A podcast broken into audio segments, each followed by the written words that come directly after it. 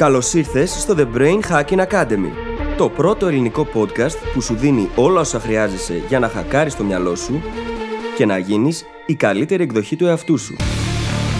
Μαζί σου, η Φίλης Γαβριλίδου και ο Δημήτρης Γιώκας.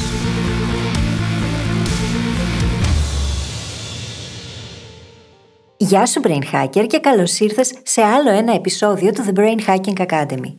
Στο σημερινό επεισόδιο συζητάμε για την εξωτερική επιβεβαίωση. Για μια ανάγκη την οποία την έχουμε όλοι, ανεξαιρέτως, που δυστυχώς πολλές φορές καθορίζει τη ζωή μας και οδηγεί σε επιλογές που δεν θα θέλαμε, που δεν μας κάνουν απαραίτητα καλό.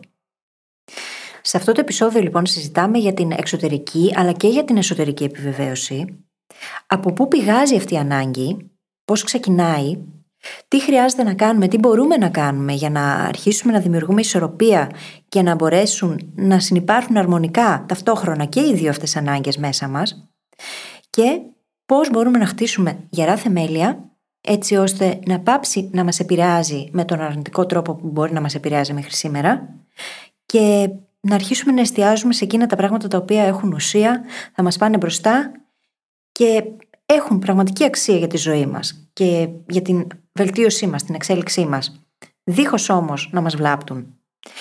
Η εξωτερική επιβεβαίωση είναι κάτι το οποίο μπορεί να βλάψει αν δεν μάθουμε, αν δεν κάνουμε αυτή την ενδοσκόπηση την απαραίτητη και δεν μάθουμε με ποιον τρόπο μπορεί να έχει ορίσει τη συμπεριφορά μας μέχρι σήμερα.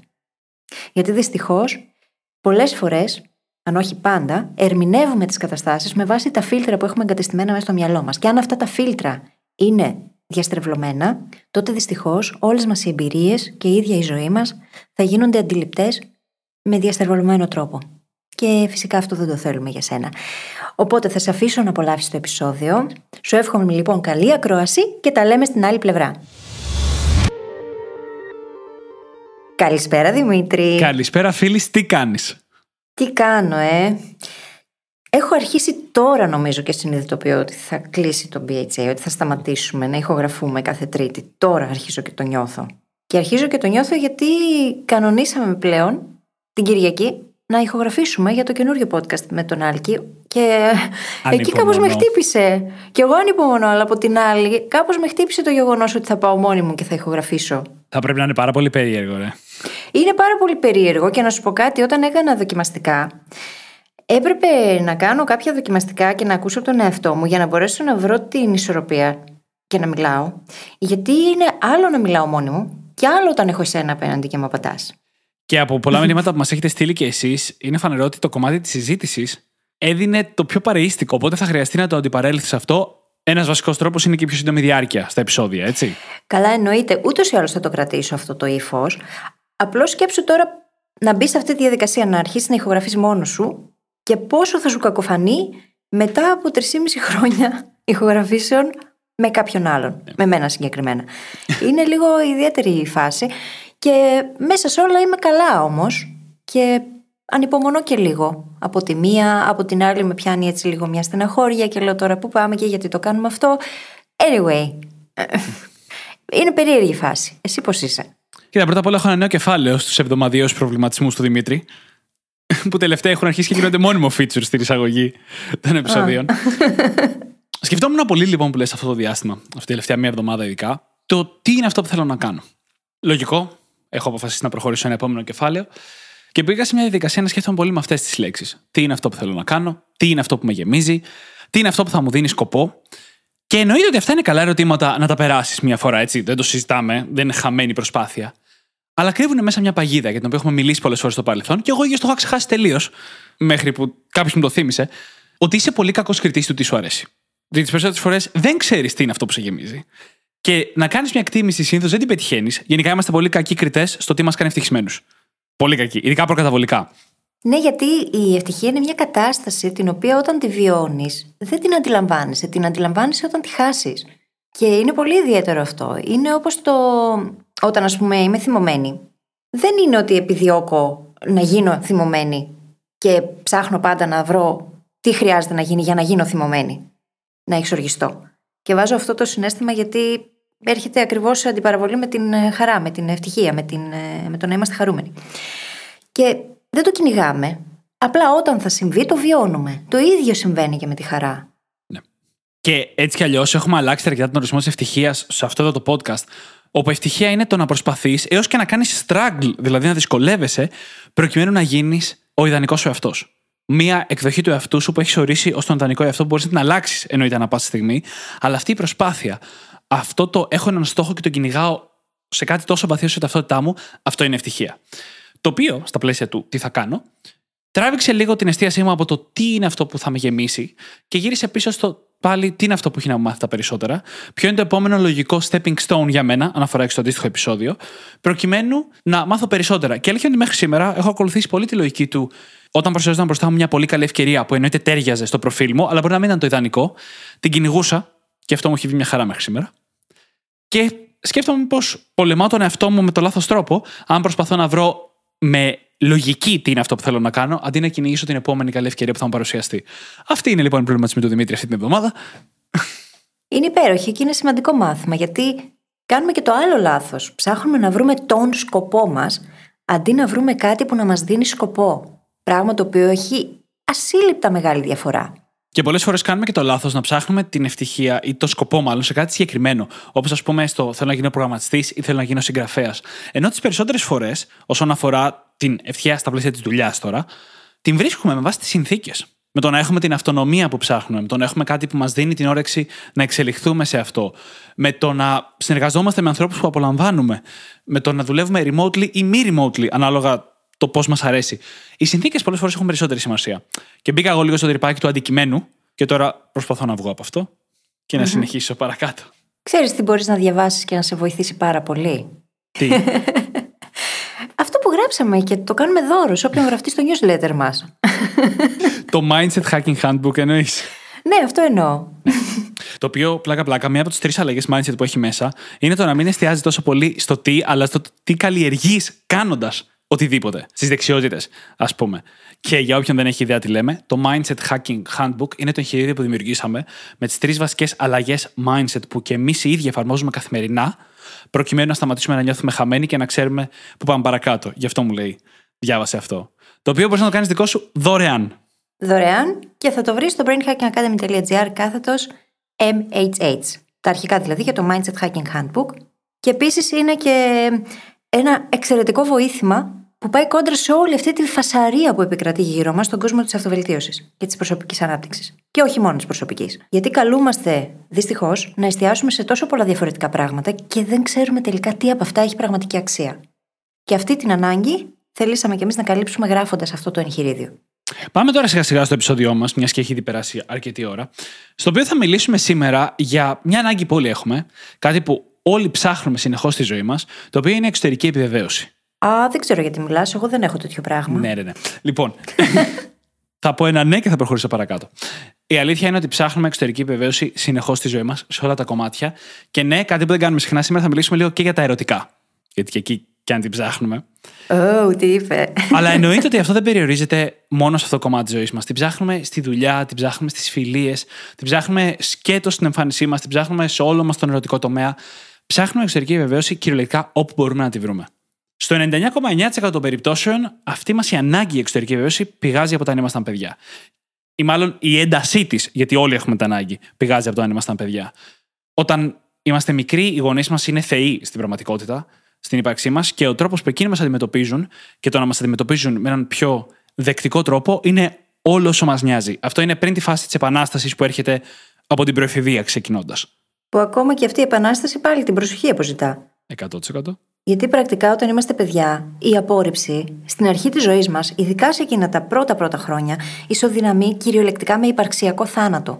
Αυτό σημαίνει ότι σε εκείνη τη φάση, εάν δεν παίρνουμε την προσοχή η οποία μας δείχνει ότι αξίζουμε, ότι είμαστε αρκετοί, ότι, ότι, ότι, αν δεν παίρνουμε αυτό το είδος της προσοχής, δημιουργείται μέσα μας ένα τραύμα, το οποίο στην ουσία μας οδηγεί στο να δημιουργήσουμε αμυντικούς μηχανισμούς για να μπορέσουμε να προφυλαχτούμε, άλλοτε καταπιέζοντας τα συναισθήματά μας και άλλοτε κάνοντας πράγματα για να τραβήξουμε την προσοχή, πράγματα όμως τα οποία θεωρούμε ότι είναι OK για τους άλλους, ότι είναι αποδεκτά. Και αυτό πολύ συχνά οδηγεί στο να μην έχουμε, βασικά πάντα οδηγεί εκεί, στο να μην έχουμε υγιή όρια, στο να μην έχουμε υγιή αυτοεικόνα, στο να επιζητούμε συνεχώς την επιβεβαίωση απ' έξω με όλους τους λάθος τρόπους.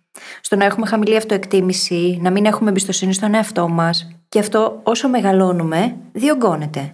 Και σκέψου τώρα να έχεις μεγαλώσει με έναν τέτοιο τρόπο και μετά να πηγαίνεις στο σχολείο. Το οποίο σχολείο είναι από μόνο του ένα τεράστιο κεφάλαιο που συνεχίζει αυτό το μοτίβο, γιατί έχει χτιστεί όλο πάνω στην εξωτερική επιβεβαίωση. Σαν παιδί, δεν σε νοιάζει κάτι άλλο παρά μόνο η επιβεβαίωση του δασκάλου. Φαντάστε τώρα και πιο μικρά παιδιά που ακόμα δεν έχουν κάνει την επανάστασή τους ούτε στα πλαίσια του σχολείου. Και ό,τι δεν έχει να κάνει με τα μαθήματα και τους δασκάλους, έχει να κάνει με τους μαθητές σου. Γιατί είσαι σε μια παιδική ηλικία, δεν υπάρχει σε καμία περίπτωση ούτε ίχνος της οριμότητας της ενηλικίωσης. Δεν υπάρχει ούτε καν η επανάσταση της εφηβείας, αλλά και εκεί ακόμα, όπως είπαμε, το ίδιο πράγμα κρύβεται από πίσω. Οπότε το μόνο που σε νοιάζει είναι να τα πηγαίνεις καλά με τους μαθητές, να είσαι συμπαθής, να μπορείς να παίξεις μαζί τους, να περάσετε καλά, να θεωρούν ότι είσαι cool. Ό,τι σημαίνει cool στο δημοτικό, έτσι. Χτίζεται λοιπόν μια ολόκληρη κοινωνική εμπειρία πολλών χρόνων πάνω στην εξωτερική επιβεβαίωση. Και η ηρωνία δεν σταματάει εδώ. Γιατί στη συνέχεια της ζωής μας, η επιτυχία και η αντίληψη της επιτυχίας έχει χτιστεί όλη πάνω στην εξωτερική επιβεβαίωση. Μια πολύ καλή δουλειά, πολλά λεφτά, ωραίο αυτοκίνητο, να με αντιλαμβάνονται οι άλλοι ως γαμάτο. Και αυτά αντιλαμβανόμαστε περισσότεροι ως τη βάση της επιτυχίας. Γι' αυτό το λόγο έχουμε συζητήσει τόσο πολύ στο παρελθόν γύρω από το να αποκτήσεις μια αίσθηση του εαυτού, να έχεις δώσει εσύ τον δικό σου ορισμό της επιτυχίας, γιατί συνήθως είναι φορετός ο ορισμός της επιτυχίας που έχουμε. Τον έχουμε πάρει από άλλους, από ορισμούς που μας δίνει η κοινωνία, ο περίγυρός μας, χωρίς να τον έχουμε φιλτράρει πρακτικά για να δούμε αν όντως είναι αυτό που εμείς θα θέλαμε στη ζωή. Και όταν συμβαίνει αυτό, δυστυχώς, πάμε και εστιάζουμε σε τελείως λάθος πράγματα και μετά αναρωτιόμαστε για ποιο λόγο είμαστε δυστυχισμένοι. Το χειρότερο όμως είναι το πόσο έντονο είναι αυτό το φαινόμενο, πόσο έντονο είναι αυτή η ανάγκη στα ερωτικά. Πρώτα απ' όλα, δεν φταίμε εμείς. Τα ερωτικά είναι μια κατάσταση στην οποία η επιβεβαίωση του απέναντι είναι κυριολεκτικά αυτό που χρειαζόμαστε για να υπάρξει ένα ερωτικό ζευγάρι. Και γενικά είμαστε πολύ ευάλωτοι σε αυτές τις καταστάσεις. Πάρα πολύ ευάλωτοι. Έχοντας λοιπόν την επιβεβαίωση ως βασική προπόθεση, της δίνουμε εμείς τεράστια σημασία. Φτάνουμε σε ένα σημείο που το αν βιώσουμε μια μικρή απόρριψη από κάποιον του φίλου που μας ενδιαφέρει, οδηγεί σε τεράστια καπανεβάσματα στην αυτοπεποίθησή μας. Και αντίστοιχα, όταν πάρουμε ένα μικρό σημάδι επιβεβαίωσης, μπορεί ξαφνικά να πετάμε στα ύψη και να είμαστε πορωμένοι και να έχουμε την καλύτερη διάθεση όλων των εποχών. Πράγμα το οποίο βέβαια δείχνει ξεκάθαρα ότι δεν έχουμε αυτοεξαρτηθεί. Και οπωσδήποτε να πάτε να ακούσετε μετά αυτό το επεισόδιο που κάναμε για την αυτοεξάρτηση, θα το βρείτε στις σημειώσεις της εκπομπής. Γιατί όταν δεν έχεις μάθει να μην ρυθμίζεσαι απαραίτητα από το περιβάλλον, δηλαδή να μην εξαρτώνται τα συναισθήματά σου αποκλειστικά και μόνο από το περιβάλλον και έχεις μάθει να υπομένεις, να αντέχεις αυτό τον πόνο, να μένεις λίγο μαζί του. Τον πόνο της απόρριψης, τον πόνο αυτό μιας ερμηνείας που μπορεί να έχεις δώσει στη συμπεριφορά κάποιου άλλου, γιατί περί ερμηνεών πρόκειται στις περισσότερες περιπτώσεις και μάλιστα είναι λάθος οι ερμηνείες μας. Απλά έχοντας τα βιώματα που έχουμε και τις εμπειρίες που έχουμε, δημιουργούμε μια εσωτερική αναπαράσταση του κόσμου και βλέπουμε τον κόσμο και τη ζωή μέσα από αυτή την αναπαράσταση, μέσα από αυτό το φίλτρο. Αλλά δεν είναι το φίλτρο η πραγματικότητα. Η πραγματικότητα μπορεί να είναι τελείως άλλη. Μπορεί, ας πούμε, να παίρνω εγώ το Δημήτρη τηλέφωνο και να μην το σηκώσει και να θεωρήσω ότι είναι με κάποια άλλη. Και στην πραγματικότητα ο Δημήτρης εκείνη την ώρα να ήταν στο μπάνιο ή να διάβαζε κάτι ή να είχε μια κλίση με κάποιον άλλον. Αλλά όχι, εγώ θα επιλέξω εκείνη την ερμηνεία που θα μου δείξει εμένα ότι με απορρίπτει. Γιατί έτσι έχω μάθει να σκέφτομαι. Και μέχρι να αρχίσουμε αυτό το πράγμα να το φέρνουμε στο συνειδητό, να το αμφισβητούμε για να μπορέσουμε να αλλάξουμε την ερμηνεία του, θα συνεχίσουμε να εξαρτώμαστε και θα συνεχίσουμε να ερμηνεύουμε με αρνητικό τρόπο τα πάντα και θα συνεχίσουμε να νιώθουμε έτσι. Γιατί πίσω από όλα αυτά κρύβονται δύο φαινόμενα. Το φαινόμενο της δυσαναλογίας και το φαινόμενο της παρερμηνίας. Θα δώσω πολύ πρακτικά παραδείγματα για να το κάνουμε εύκολα κατανοητό. Πριν λίγο λέγαμε για την επιβεβαίωση στα ερωτικά. Έστω ότι παίρνεις γενικά πολύ επιβεβαίωση, αλλά ένας άνθρωπος σου δείχνει μια μικρή απόρριψη. Ούτε καν full χιλόπιτα. Απλά μια μικρή απόρριψη. Εσένα αυτό σου ρίχνει πάρα πολύ την αυτοεπίθεση, ενώ έχεις πόσες άλλες ενδείξεις ότι μια χαρά παίρνεις επιβεβαίωση από το φίλο που σε ενδιαφέρει. Αντίστοιχα, φανταστείτε να είστε στη σκηνή να κάνετε μια παρουσίαση, μια ομιλία και να έχετε από κάτω 100 άτομα. Στο τέλος, τα 99 άτομα σηκώνονται και χειροκροτάνε σαν τρελά και ένας ακούγεται να λέει τι χάλιας που ήταν αυτός, και πώς θα πει έτσι και δεν πάω καθόλου τον τύπο και τέτοια. Είναι δεδομένο ότι για μια εβδομάδα μετά την ομιλία θα σκεφτόμαστε αυτόν τον έναν τύπο που έκανε τα αρνητικά σχόλια, αντί να σκεφτόμαστε τους 99 ανθρώπου που κάνουν θετικά σχόλια. Αυτό λοιπόν είναι η δυσαναλογία. Είναι η έμφαση που δίνουμε όλοι στην αρνητική επιβεβαίωση σε σχέση με τη θετική επιβεβαίωση. Η παρερμηνία τώρα είναι αυτό που έλεγε η φίλης. Είναι ότι αποδίδουμε εμείς μία σημασία στην απόρριψη που βιώνουμε, χωρίς να είναι απαραίτητα αλήθεια. Παραδείγματος χάρη, στέλνει ένα μήνυμα, ο άλλος δεν μου απαντάει και έχει πάντα να κάνει με εμάς. Ή αυτός ο ένας μπορεί να ξύπνησε στραβά το πρωί. Μπορεί εξορισμού να έχει τελείως αντίθετες απόψεις με μένα και έχει κάθε δικαίωμα και είναι λογικό, όσο καλή ομιλία και να έκανα, να θεωρείς στο τέλος ότι είμαι βλάκας. Και ήταν εν τέλει λάθος η δική μου προσδοκία να κάνω και αυτόν τον άνθρωπο να δει τον κόσμο από τη δικιά μου οπτική γωνία. Γιατί έχει μια τελείως αντίθετη, ας πούμε, αλλά όχι. Εγώ σκέφτομαι ότι εγώ είμαι ένας κράπα. Και ποιο είναι το θέμα; Το να το σκεφτείς και μετά να το αμφισβητήσεις και να το διαχειριστείς είναι ένα πράγμα, το οποίο είναι και υγιές. Το να το σκεφτείς όμως και να προσπαθήσεις μετά να ικανοποιήσεις και αυτόν τον έναν άνθρωπο που σε απέρριψε ήδη και να κάνεις ό,τι περνάει από το χέρι σου για να του αρέσεις, είναι το πρόβλημα. Γιατί πρακτικά αυτό που κάνουμε είναι να θυσιάζουμε την αυθεντικότητά μας, αυτό που πραγματικά είμαστε και θέλουμε, για να πάρουμε την αγάπη, την εκτίμηση των γονιών μας και όλων των υπολείπων. Και όταν το κάνουμε αυτό, στην ουσία απορρίπτουμε οι ίδιοι τον εαυτό μας. Και πρακτικά γίνεται αληθινός ο χειρότερός μας εφιάλτης. Γιατί αν σε απορρίπτεις εσύ ο ίδιος, τότε τι να περιμένεις από τους υπόλοιπους; Το οποίο θα το φέρω στο πιο πραγματικό σενάριο. Όσο πιο πολύ σε νοιάζει η επιβεβαίωση, τόσο χειρότερος γίνεσαι στο flirting. Oh, tell me about it. Γιατί έχουν πει ότι ανεξάρτητα με τα προσωπικά χαρακτηριστικά του καθένα, στην αρχή, όταν προκύπτει ένα καινούργιο ερωτικό ενδιαφέρον, κάνουμε ένα μικρό χορό όλοι, που δείχνουμε ότι είμαστε αρκετά ικανοί κοινωνικά για να αξίζει να ασχοληθούμε παραπέρα. Είναι εκεί που δεν έχει γίνει ακόμα αρκετή προσωποποίηση στο πόσο θέλω εγώ να μιλάμε ή πόσο συχνά θέλω εγώ να στέλνουμε κτλ. Παίζουμε ακόμα ένα παιχνίδι στην αρχή αρχή. Όσο πιο needy λες και το έχεις ανάγκη φανείς σε αυτό το στάδιο, τόσο λιγότερο πιθανό είναι να πάρεις ενδιαφέρον από την απέναντι πλευρά. Όσο πιο πολύ σε νοιάζει η επιβεβαίωση, τόσο πιο needy θα φανείς. Τόσο πιο πολύ θα σε πειράξει που άλλος έκανε 5 ώρες να στείλει μήνυμα, τόσο πιο ενοχλημένο θα είναι το μήνυμά σου μετά από τις 5 ώρες που κάνει άλλος να σου στείλει μήνυμα κτλ. κτλ. Και τώρα, επειδή αυτό πολύ εύκολα παρερμηνεύεται στον κόσμο του flirting, δεν εννοούμε να αρχίσει να το παίζει ξαφνικά δύσκολος για να δημιουργήσεις αυτή την εντύπωση στον απέναντι. Αυτό είναι ναρκιστικό. Και να τον κάνεις να σε θέλει και να τρέχει από πίσω σου. Αυτό που λέμε ότι οι άνθρωποι κολλούν σαν τα γραμματόσημα όταν τους φτύνεις, δεν είναι και πάρα πολύ υγιές. Όταν όμως προκύπτει από το να έχεις υγιή όρια και να σέβεσαι τον χρόνο σου, να σέβεσαι τη δική σου προσωπική ζώνη και από εκεί στην ουσία να υπάρχει αυτό το self-validation. Συνήθως εκείνες τις περιπτώσεις οι άνθρωποι αυτοί γίνονται πάρα πολύ θελκτικοί, γιατί έχουν υγιή αυτοεικόνα. Αλλά αυτό δεν σημαίνει ότι το παίζουν δύσκολοι ταυτόχρονα. Και πάνω απ' όλα στα πλαίσια του flirting, τουλάχιστον από τη δικιά μου τυχή γωνία. Όταν ξεκινάει κάτι καινούριο, όταν είναι πολύ φρέσκο, δεν έχεις προλάβει να ερωτευτείς. Δεν έχει τόσο μεγάλη σημασία ακόμη ο άλλος άνθρωπος συγκεκριμένα. Που σημαίνει ότι δεν θα έπρεπε να έχει τόσο τρομερή σημασία για σένα και η επιβεβαίωση του συγκεκριμένου ανθρώπου. Ακόμη, ξαναλέω. Το οποίο σημαίνει ότι αν ο άλλος άνθρωπος δεν σου δείχνει το ενδιαφέρον, δεν χρειάζεται εσύ να σκιστεί για να το πάρεις. Μπορείς απλά να προχωρήσεις παρακάτω. Γιατί ακόμα δεν έχεις ερωτευτεί. Γιατί είναι η πρώτη εβδομάδα που μιλάτε. Ο λόγος όμως που πολλοί άνθρωποι το κάνουν αυτό και κυριολεκτικά σκίζονται για να το πάρουν είναι το γεγονός ότι δεν μπορούν να υπομείνουν την απόρριψη και τον πόνο που αυτή φέρνει. Ακριβώς. Και επίσης δεν έχουν συνειδητοποιήσει ότι βιώνουν απόρριψη επειδή το ερμηνεύουν έτσι. Όχι επειδή πραγματικά είναι. Μπορεί να είναι, μπορεί και να μην είναι. Αυτό είναι άλλη συζήτηση. Αλλά αν δεν έχω κοιτάξει προς τα μέσα για να δω τι σημαίνει αυτό τώρα για μένα, για ποιο λόγο εγώ νιώθω τόση ανασφάλεια αν ο άλλος δεν μου απαντήσει στο μήνυμα μέσα στα επόμενα 10 λεπτά; Και τι είναι εκείνο το οποίο με οδηγεί στο να ερμηνεύω έτσι τις καταστάσεις, αν δεν το έχω λύσει αυτό μέσα μου, προφανώς και θα σκίζομαι για να πάρω την προσοχή των άλλων. Ακριβώς. Και ας το κάψουμε λίγο τελείως αυτή τη στιγμή. Ναι. Πολλές φορές αυτή της αναλογία που λέγαμε νωρίτερα, που μας νοιάζει περισσότερο η μία απόρριψη από τις 10 επιβεβαιώσεις, έχει και αυτή να κάνει με την ανάγκη μας για επιβεβαίωση. Γιατί; Γιατί έχουμε μια επιθυμία για δράμα όλοι μας. Είναι ένα χαρακτηριστικό του μου συνέβη κάτι δύσκολο ή δεν είμαι καλά αυτή τη στιγμή. Τουλάχιστον τώρα είναι η ώρα μου να πάρω την προσοχή από τους ανθρώπους μου. Είναι η ώρα μου εγώ να γίνω το κέντρο της προσοχής, να πιάσω την κολλητή μου ή τον κολλητό μου και να πάμε να φάμε παγωτό γιατί δεν είμαι καλά ή οποιοδήποτε άλλο τελετουργικό κάνουμε σε αυτές τις περιπτώσεις.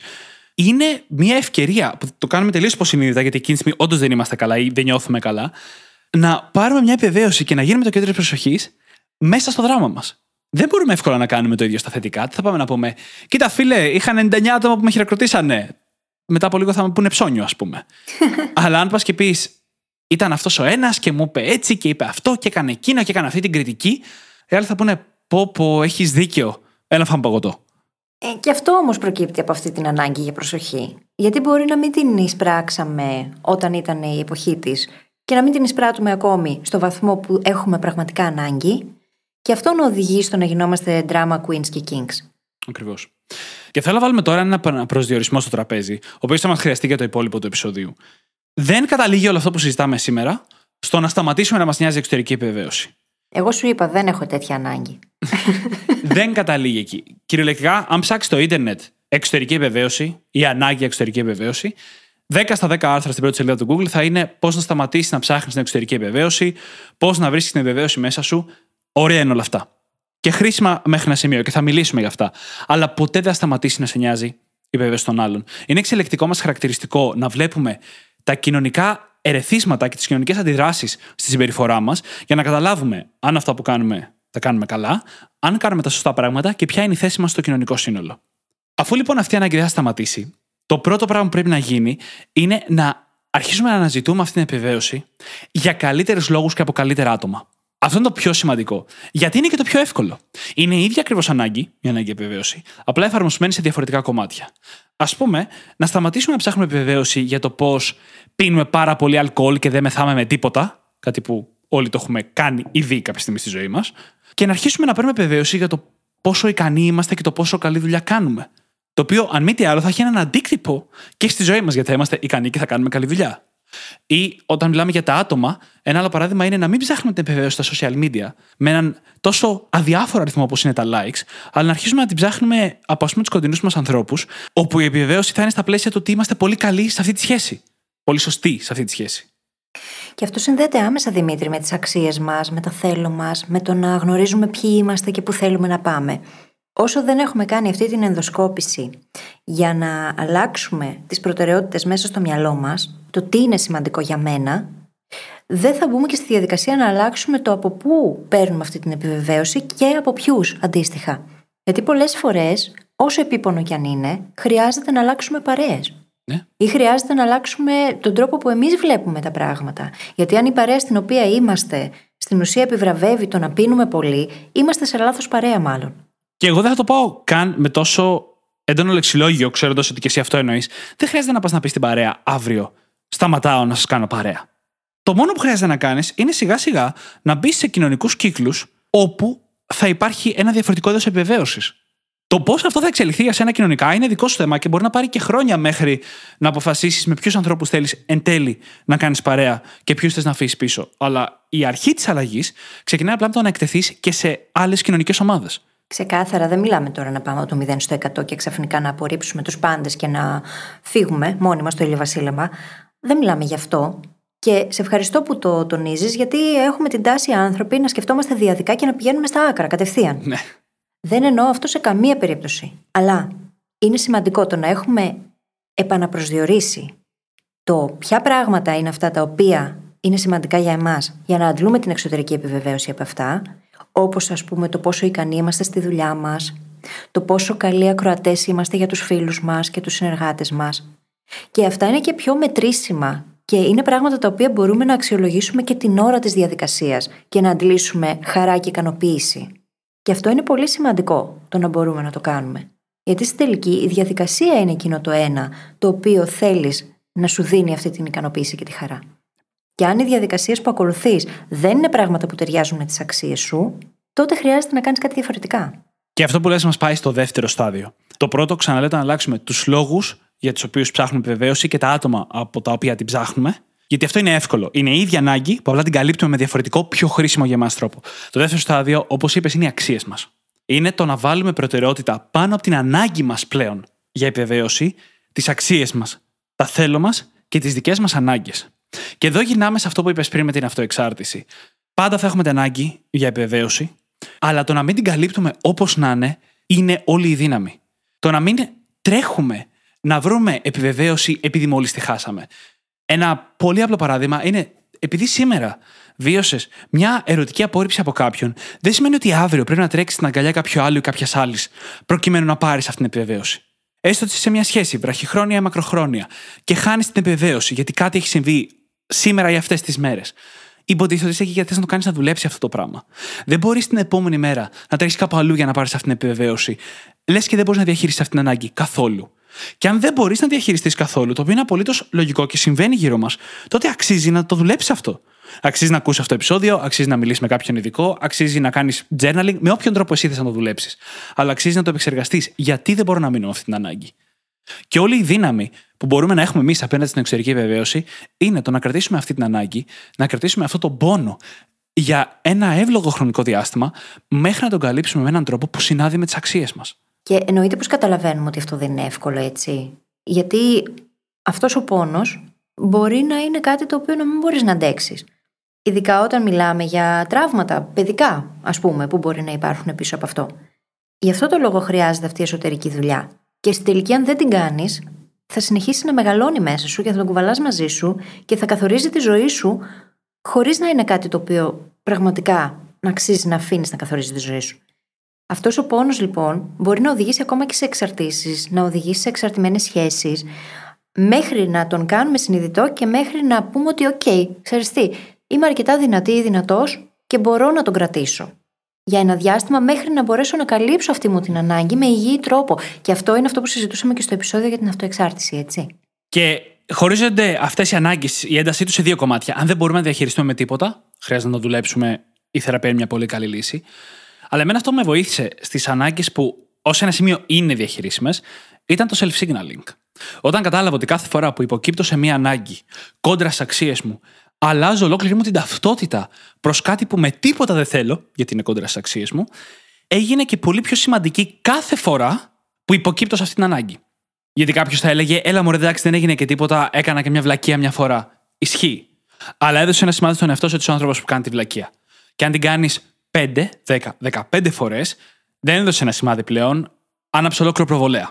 Και πώς αυτό ξεκινάει από το να πάρουμε την ευθύνη για το οτιδήποτε συμβαίνει στη ζωή μας, έτσι; Όχι να αναλάβουμε το φταίξιμο, αλλά να πάρουμε την ευθύνη. Γιατί αυτά που συμβαίνουν θα συνεχίσουν να συμβαίνουν. Έχουμε όμως την απόλυτη και αδιαπραγμάτευτη ευθύνη για το πώς τα διαχειριζόμαστε όταν συμβαίνουν.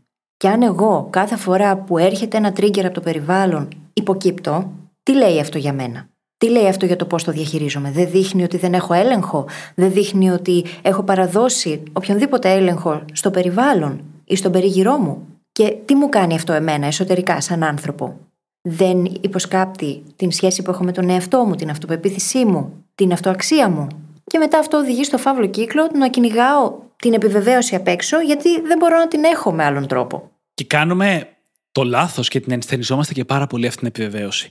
Γίνεται μετά από ένα σημείο ένα εσωτερικό φίλτρο επιλογών που δεν προλαβαίνουμε καν να το συνδέσουμε με την εξωτερική επιβεβαίωση. Θα φέρω ένα πολύ συγκεκριμένο παράδειγμα και σίγουρα δεν είναι το μόνο. Έχουμε ξαναπεί στο παρελθόν ότι πολλές φορές ερωτευόμαστε την ιδέα κάποιου αντικειμένου αντί για το ίδιο το αντικείμενο. Παραδείγματος χάρη, θα ήθελα πάρα πολύ να ξέρω να παίζω σκάκι. Μου αρέσει πάρα πολύ η ιδέα του ότι ξέρω να παίζω σκάκι, ότι είμαι καλός στο σκάκι, αλλά δεν έχω καμία απολύτως όρεξη να κάτσω και να μάθω να παίζω σκάκι να γίνω καλό σε αυτό. Να κάτσω και να διαβάσω ανοίγματα, να κάτσω και να διαβάζω βιβλία, να βλέπω παρτίδες, να χαζεύω στο YouTube και ό,τι άλλο χρειάζεται. Υπάρχουν άνθρωποι που παντρεύονται με την ίδια λογική. Wow. που παρεμπιπτόντως, το πού θα μένεις, με ποιον θα είσαι και τι θα κάνεις στο επαγγελματικό σου κομμάτι είναι τρεις από τις μεγαλύτερες αποφάσεις της ζωής. Έτσι. Ναι. Οπότε σκέψου. Mm-hmm. Γυρνώντας λίγο στο παράδειγμα με το σκάκι, ερωτώμαστε πάρα πολλές φορές την ιδέα για αυτό που κάνουμε. Και αυτό από μόνο του είναι πάρα πολύ χρήσιμο να το έχουμε στο μυαλό μας. Ότι λέμε, Α, θα ήθελα να ασχολούμαι με τον προγραμματισμό, αλλά δεν σου έχει βγει και ποτέ η όρεξη να ασχοληθείς. Σου αρέσει η ιδέα του να ξέρεις προγραμματισμό, αλλά το αντικείμενο δεν σου δίνει καθόλου ικανοποίηση. Το ίδιο. Τώρα, στα πλαίσια του σημερινού μας επεισοδίου, πολλές φορές ερωτευόμαστε μια ιδέα λόγω της επιβεβαίωσης των άλλων. Θα ήθελα να ξέρω να παίζω σκάκι γιατί θα ένιωθα έξυπνος και οι άλλοι θα με βλέπανε σαν έξυπνο. Ή πιο έξυπνο. Και αυτό είναι σημαντικό για εμένα. Οπότε κάθομαι και κάνω επιλογές στη ζωή μου πολλές φορές. Δοκιμάζω να μάθω σκάκι, πιέζομαι σε δουλειές που δεν μου αρέσουν, μένω σε σχέσεις που δεν θέλω, με ένα εσωτερικό φίλτρο της επιβεβαίωσης των άλλων. Και γι' αυτό χρειάζεται να πάρουμε την ευθύνη και να ανακαλύψουμε ποιες είναι οι αξίες μας, τι θέλουμε, ποιος άνθρωπος θέλουμε να γίνουμε. Και με βάση αυτό να αρχίσουμε να εστιάζουμε στο σωστό είδος εξωτερικής επιβεβαίωσης. Αυτό να είναι το φίλτρο. Γιατί στις περισσότερες περιπτώσεις φταίει το γεγονός ότι δεν έχουμε σωστά τις προτεραιότητές μας. Έχει σημασία αυτά που σκέφτεσαι και αυτά που κάνεις να είναι στην ουσία το ένα συνέχεια του άλλου, να είναι καθρέφτης το ένα του άλλου. Ναι. Και αν αυτό δεν το έχεις αποφασίσει, Για να φιλτράρεις έτσι και το οτιδήποτε έρχεται σαν επιβεβαίωση από τον εξωτερικό κόσμο, τότε οι προτεραιότητές σου είναι λάθος. Αν αφήνεις το έξω να καθορίζει τις αξίες και τα θέλω, είναι λάθος προτεραιότητες αυτά. Ένα πολύ μικρό disclaimer σε αυτό το σημείο. Ποτέ δεν θα νιώθεις έτσι. Αν είσαι σε ένα ταξίδι προσωπικής εξέλιξης, ποτέ δεν θα νιώθεις ότι κάνεις ακριβώς αυτά που θέλεις. Γιατί πάντα θα έχεις έναν ιδανικό εαυτό, στον οποίο δεν είσαι ακόμα εκεί, που θα προσπαθείς να φτάσεις και θα βιώνεις αντίσταση για αυτά που χρειάζονται. Παραδείγματος χάρη, ο ιδανικός αυτό που θέλεις είναι γυμνασμένος, αλλά εσύ αυτή τη στιγμή δυσκολεύεσαι πάρα πολύ να μείνεις συνεπής στη γυμναστική. Οπότε μπορεί να νιώθεις ότι δεν κάνεις αυτό που είναι σημαντικό για σένα, ότι δεν λειτουργείς με βάση τις αξίες σου. Αυτό είναι απολύτως θεμητό. Όποτε δεν νιώθεις ότι κάνεις κάτι που ταιριάζει με τις αξίες σου, αξίζει να αναρωτιέσαι. Είμαι τουλάχιστον σε ένα ταξίδι προσωπικής εξέλιξης. Έχω θέσει έναν ιδανικό αυτό και προσπαθώ να τον φτάσω. Δεν είναι ανάγκη να τον έχω φτάσει ήδη, γιατί αν τον είχα φτάσει ήδη θα είχα θέσει έναν καινούριο ιδανικό αυτό. Αλλά είμαι τουλάχιστον σε ένα τέτοιο ταξίδι, ή απλά κινούμαι γιόλο στην καθημερινότητά μου και κάνω ό,τι καπνίσει στην τοπαμίνη μου, στην ανάγκη μου για επιβεβαίωση και σε οποιαδήποτε άλλη ανάγκη και ανασφάλεια ορίζει τη ζωή μου. Φαντάστηκα την τοπαμίνη σαν ένα μπαρπαδέλι μες στο κεφάλι σου. το οποίο καπνίζει, πουρο. Α, legit, εγώ έτσι τη σκέφτομαι. Μου θυμίζει μια σκηνή από το αυτοκράτορας έχει κέφια με το λάμα που έχει ένα διαβολάκι και ένα αγγελάκι δίπλα στο κεφάλι του και του λένε τι να κάνει τέλος πάντων. Και σκέφτομαι τοπαμίνη πάντα στο διαβολάκι. Ναι, καπνίζει πουρο και σου λέει κάνε αυτό, κάνε εκείνο. Μην μιλάς.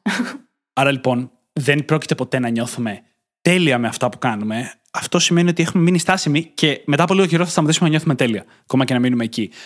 Το νόημα είναι να κινούμαστε πάντα προς μια κατεύθυνση και να αποτυγχάνουμε μερικές φορές, γιατί μόνο τότε προκαλούμε τους εαυτούς μας αρκετά. Βάζουμε αρκετό challenge στη ζωή μας. Ναι. Και το θέμα είναι ότι υπάρχουν αυτοί οι δύο μηχανισμοί, που είναι δύο άκρα πρακτικά. Ή θα γίνεις people pleaser, θα αφήσεις το σύνδρομο του καλού παιδιού να κάνει το κουμάντο του, τα έχουμε πει, να μην τα ξαναλέμε, ή θα γίνει ένα απίστευτο ναρκιστικό με πολύ αντικοινωνική συμπεριφορά. Και ό,τι υπάρχει στο φάσμα ανάμεσα σε αυτά τα δυο. Γιατί υπάρχουν πολλοί συνδυασμοί διαφορετικοί. Και μπορεί κάποιοι άνθρωποι σε κάποιες καταστάσεις να είναι people pleasers και σε κάποιες άλλες να φέρονται πάρα πολύ αντικοινωνικά. Το θέμα είναι το πώς θα διαχειριστούμε εμείς τον ίδιο μας τον εαυτό μέσα σε όλο αυτό, πόση επίγνωση θα φέρουμε στην εξίσωση, γιατί χρειάζεται πάρα πολύ επίγνωση για να μπορέσεις να τα αλλάξεις όλα αυτά. Χρειάζεται να είσαι εκεί, χρειάζεται να είσαι παρόν για να αρχίσεις να εστιάζεις στα πράγματα που έχουν αξία για σένα. Και αυτό, όπως υποδηλώνει, απαιτεί προσπάθεια. Και αυτό που λες περιγράφει ακριβώς το πρόβλημα με το να αποφεύγεις υπερβολικά την ανάγκη σου για επιβεβαίωση. Που είναι μια άλλη αντίδραση στις ίδιες ακριβώς πηγές, από την οικογένεια, το σχολείο, την επιτυχία κτλ. Και ταιριάζει και πάρα πολύ με την σχετικά καινούρια μόδα κάποια χρόνια των Sigma Males. Στο Για μίλησέ μας γι' αυτό. όλο τέτοιο της ε, ας πούμε τοξικής αρενοπότητας, mm-hmm. όπου υπάρχουν τα beta males και τα alpha males, υπάρχουν και τα sigma males, υποτίθεται. Τα οποία είναι άντρες οι οποίοι είναι ισχυροί, αλλά ζουν εκτός των ορίων της κοινωνίας και καλά δεν υπακούνε τους κανόνες της κοινωνίας. Και στον πραγματικό κόσμο αυτό το καθήκη στο γραφείο που δεν τα πάει καλά με κανέναν και γενικά φέρεται άσχημα και μιλάει άσχημα στον κόσμο, αλλά είναι καλό σε αυτό που κάνει, οπότε γι' αυτό και τον κρατάνε, ενώ θα πρέπει να τον διώχνουν για λόγους κουλτούρας. Τέλος πάντων, το πρόβλημα μου με αυτό είναι ότι ακόμα και αυτό πηγάζει από την ανασφάλεια της επιβεβαίωσης. Ψάχνουμε έναν τρόπο να ξεφύγουμε από την ανάγκη μας για επιβεβαίωση, οπότε πείθουμε τον εαυτό μας ότι δεν μας νοιάζει καθόλου, ότι μπορούμε να λειτουργήσουμε μόνοι μας σε αυτή την κοινωνία και αρχίζουμε και λειτουργούμε πρακτικά σαν παρήσακτοι μέσα σε ένα κοινωνικό σύνολο. Μα πρακτικά αυτό γίνεται η ταυτότητά μας και αντλούμε αυτή την εσωτερική επιβεβαίωση από το να είμαστε αυτό το καθήκη σε οποιαδήποτε κατάσταση. Και όσο πιο καθήκη, τόσο πιο σίγουροι νιώθουμε για τον εαυτό μας. Γιατί ναι, μπορούμε. Είναι προτιμότερο να γίνεσαι καθήκη από το να αρχίσεις να δουλεύεις με το μέσα σου και με τι σχέσει σου και να αρχίσεις να μαθαίνεις, να καλλιεργείς νέε δεξιότητες, να μαθαίνεις για την ανθρώπινη ψυχολογία, να αρχίσεις να σε νοιάζει. Θέλει δουλίτσα αλλά είναι εύκολο να παραμένεις καθήκη. Και πριν πάμε να δούμε τα βασικά της εσωτερικής επιβεβαίωσης, θέλω να τονίσω ξανά το πόσο σημαντικό είναι να καθοδηγήσουμε την ανάγκη μας για επιβεβαίωση με τον σωστό τρόπο. Και ένα μοντέλο για να το σκεφτόμαστε αυτό είναι το εξής. Είναι πολύ καλύτερα να επικεντρώσουμε την επιβεβαίωση στην ικανότητά μας, στην αυτοπεποίθησή μας, στο πόσο σκληρά προσπαθούμε και εργαζόμαστε για οποιονδήποτε στόχο έχουμε την κάθε περίοδο, παρά στο πόσο συμπαθητικοί είμαστε. Και αυτό είναι ένα μεγάλο κλειδί. Το πόσο συμπαθητικός είσαι είναι μεγάλη παγίδα. Πρώτα απ' όλα δεν είναι δυνατόν να είσαι συμπαθή σε όλους. Δεν γίνεται να αρέσει σε όλους, δεν είσαι πίτσα. Κλασικό. Ωραία θα ήταν όμως, ε. Το να σου ένα πίτσα ή το να αρέσει σε όλους. Να είχες μια πίτσα τώρα, άσε το να είσαι και να λοιπόν, αρέσεις. Λοιπόν. Σταμάτα και πεινάω. Δυσκολεύομαι να συγκεντρωθώ αυτή τη στιγμή, αλλά θα συνεχίσω. Τα άλλα κομμάτια, το να είσαι ικανός, να έχει αυτοπεποίθηση, να δουλεύεις σκληρά, είναι πράγματα που είναι και στον έλεγχό σου, αλλά και με τεράστιο αντίκτυπο στη ζωή σου. Άρα λοιπόν, αν παίρνεις επιβεβαίωση για αυτά, συγκεκριμένα για αυτά, όπου έχεις την ευκαιρία, τότε χτίζεις έναν θετικό βρόχο ανατροφοδότησης που σε φέρνει σε μια πολύ καλύτερη θέση σαν άνθρωπο. Και όχι μόνο σε φέρνει σε καλύτερη θέση, ενισχύει τα ίδια τα χαρακτηριστικά. Όσο πιο πολύ επιβεβαιώνεσαι για την ικανότητά σου, τόσο πιο ικανός να γίνεις. Όσο πιο πολύ επιβεβαιώνεσαι για την προσπάθεια που δίνεις, τόσο πιο πολύ προσπάθεια έχεις όρεξη να δώσεις. Το οποίο είναι καλό. Ενώ στη συμπάθεια, όσο πιο πολύ συμπαθής είσαι, τόσο πιο συμπαθητικός θες να γίνεις, το οποίο είναι κακό. Γιατί σημαίνει ότι χάνεις την αυθεντικότητά σου. Ακριβώς και νιώθεις ακόμα πιο ανασφαλής. Γιατί αρχίζει και εξαρτάται τόσο πολύ οτιδήποτε κάνεις από τον έξω κόσμο, που πάβεις να έχεις τον έλεγχο. Οπότε, όσο περισσότερο συμπαθή θε να νιώθεις, τόσο μικρότερο έλεγχο έχεις και τόσο χειρότερος γίνεται ο φαύλος κύκλος. Αν είναι λοιπόν να χτίσει έναν μικρό εθισμό στην επιβεβαίωση, το οποίο η λέξη εθισμός εννοείται δεν είναι σωστή, αλλά θα γίνει. Θα σε νοιάζει η επιβεβαίωση των άλλων μέχρι ένα σημείο σε κάποια κομμάτια της ζωής σου, προσπάθησε αυτά τα κομμάτια να είναι θετικά αυτοτροφοδοτούμενα. Δηλαδή, όσο περισσότερο τα κάνεις, τόσο πιο χρήσιμα να είναι για τη ζωή σου. Πάντα σε ένα λογικό μέτρο, έτσι όπως και η υπερβολική γυμναστική μπορεί να κάνει κακό, κτλ. κτλ. Σε ρεαλιστικό επίπεδο όμως, αυτό θα είναι χρήσιμο για τη ζωή σου και την ταυτότητά σου. Ενώ αν εγκεντρωθείς σε κάτι, πόσο περισσότερο το κάνεις, τόσο πιο πολύ σε τρώει, σε κάνει ανασφαλή και σε καταστρέφει, τόσο χειρότερα θα είναι. Και το μοντέλο πίσω από όλο αυτό είναι ότι η θέση από την οποία ψάχνεις την επιβεβαίωση μετράει πάρα πολύ. Αν έχεις μια γερή βάση, καλά θεμέλια και ψάχνεις επιβεβαίωση, τότε απλά χτίζεις αυτά τα θεμέλια. Αν έχεις ένα τεράστιο κοινό μέσα σου και περιμένεις ότι η εξωτερική επιβεβαίωση θα το καλύψει, τότε το μόνο που θα κάνει θα είναι να κάνει το κοινό μεγαλύτερο. Είναι πολλαπλασιαστής και αυτό, σαν τα χρηματα Ναι, θα αναδείξει αυτό που ήδη υπάρχει μέσα σου. Και καλό είναι να μην υπάρχει αυτό το κενό. Να το έχεις λύσει, να το έχεις καλύψει, να έχεις κάνει την ενδοσκόπησή σου. Γι' αυτό το λόγο είμαστε εδώ και δεν θα τελειώσει ποτέ αυτό το ταξίδι. Ποτέ. Έβλεπα χθες μια ομιλία του Γκαμπόρ Μάτε, είναι 77-78 χρονών ο άνθρωπος και λέει: Ακόμα και τώρα δουλεύω με τον εαυτό μου. Δεν θα σταματήσει ποτέ. Και είναι οκ αυτό. Είναι οκ, γιατί δεν είμαστε εδώ για να τελειοποιηθούμε. Είμαστε εδώ για να κάνουμε το καλύτερο που μπορούμε με αυτά που έχουμε και με αυτό που είμαστε. Και να μάθουμε από αυτό να ζήσουμε καλά και να είμαστε χαρούμενοι. Και αυτό δεν θα γίνει όσο εξαρτάται αυτή η χαρά μόνο από το απ' έξω και το φίλτρο που έχουμε μέσα μας για να το αξιολογήσουμε αυτό το απ' έξω είναι στρεβλό. Και όλο αυτό το να χτίσει τα θεμέλια σου και τη βάση σου είναι τα κομμάτια της εσωτερικής επιβεβαίωσης. Έτσι, να αναγνωρίσεις ότι είσαι όμορφος και όμορφη όπως είσαι, και όχι μόνο αν το φίλο που σε ενδιαφέρει σου δείχνει πάρα πολύ προσοχή. Το να χτίσεις τις ικανότητές σου και να μπορείς να νιώσεις μια αυτοπεποίθηση στη δουλειά που κάνεις, ανεξάρτητα με το αν ξυπνάει κάποιος κάθε μέρα και σου λέει Πω, πω φανταστική δουλειά έκανες χτες. Αυτό το από μέσα είναι όλη η εσωτερική επιβεβαίωση. Και ποτέ δεν θα αρκεί μόνο αυτό για να σε γεμίσει, αλλά μπορεί να σε βοηθήσει να χτίσεις αυτά τα θεμέλια. Και αν μη τι άλλο, είναι κάτι πολύ πιο μετρήσιμο και πολύ πιο χειροπιαστό. Γιατί όταν εσύ μπορείς να το ελέγξεις και νιώθεις αυτή την αίσθηση του ελέγχου και μπορείς να το καθορίσεις, αλλάζει τελείως και το πώς αντιλαμβάνεσαι την κριτική που μπορεί να πάρεις απ' έξω.